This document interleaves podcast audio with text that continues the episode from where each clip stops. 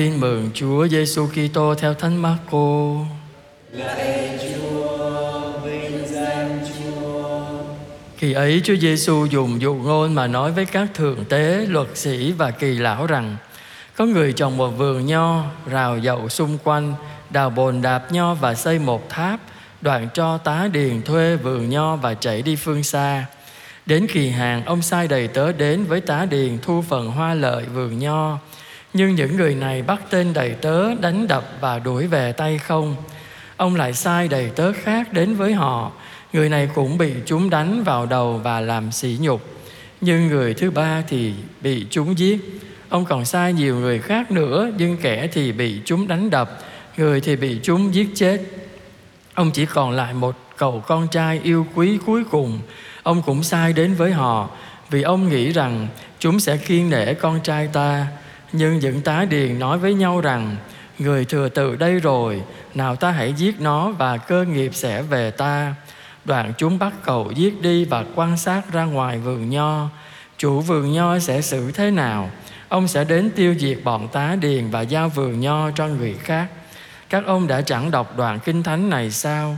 Tảng đá những người thợ xây loại bỏ, Trở thành đá góc tường. Đó là việc Chúa làm, thật lạ lùng trước mắt chúng ta.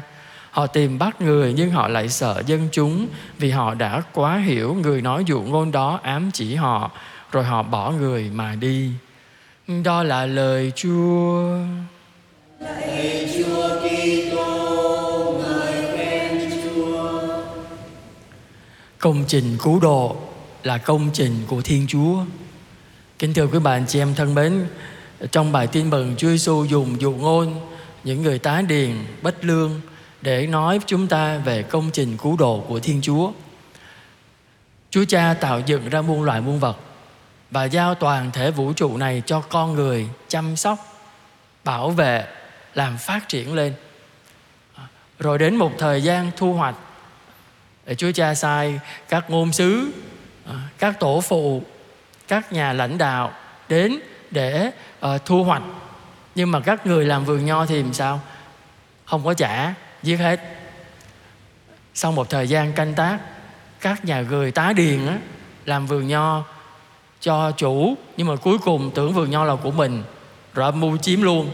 À, rồi sau đó chúa, chúa cha lại sai người con duy nhất của mình là chúa giêsu đến để thu hoạch vườn nho rồi cuối cùng giết luôn. Thì kinh thánh ghi lại làm sao? À, ông chủ sẽ đến tiêu diệt các tá điền ấy và thu lại vườn nho và công trình của Thiên Chúa là công trình không ai có thể lấy đi được.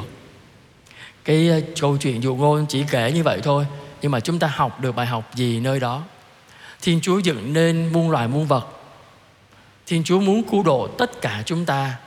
À, nhưng mà Thiên Chúa trao cho chúng ta sự sống đời này để chúng ta làm việc, để chúng ta sinh sống, để chúng ta tích lũy cho mình nhiều công phúc để khi mà Chúa đến, Chúa thu hoạch thì chúng ta có cái để dâng cho Chúa. Vậy thì chúng ta thấy rằng vũ trụ này, trái đất này và bản thân mỗi người chúng ta, chúng ta không phải là người chủ sở hữu mà là Thiên Chúa mới là chủ sở hữu. Mỗi người chúng ta chỉ là người quản lý thôi. Rồi chúng ta làm sao để cho trái đất này và bản thân chúng ta được phát triển tốt theo ý Chúa. Để rồi khi đến cái mùa thu hoạch Chúa đến viếng thăm thì chúng ta dâng lại cho Chúa. Nhưng mà chúng ta nghiệm xem mình sống thời gian ở trần gian này cái mình chiếm luôn à. Cái gì mình cũng muốn tích lũy hết cái gì cũng ôm hết cả thế giới ôm hết.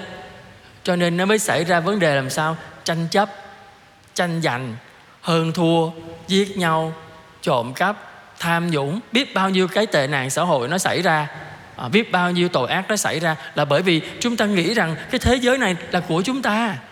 Cho nên mình giành nhau mình chiếm chỗ này chiếm chỗ kia nhiều khi có mấy tấc đất à, mà giết nhau chết. Rồi nhiều khi chỉ có một chuyện nhỏ xíu thôi mà đem nhau ra tòa. Đó, chúng ta thấy đôi khi chúng ta giành giật cái thế giới này. Mà thế giới này có thuộc về chúng ta đâu. Điều thứ hai nữa chúng ta thấy không? Chính bản thân mỗi người chúng ta này, chúa dựng nên để chúng ta thuộc về chúa. Nhưng mà đôi khi chúng ta sống giữa cuộc đời này, chúng ta chỉ tập trung lo cho chính mình thôi. Mà lo tốt thì không sao lo phá không à? Mình ăn, mình nhậu, mình dùng biết bao nhiêu chất kích thích để mình phá hủy chính cái cơ thể con người mà Chúa ban cho mình.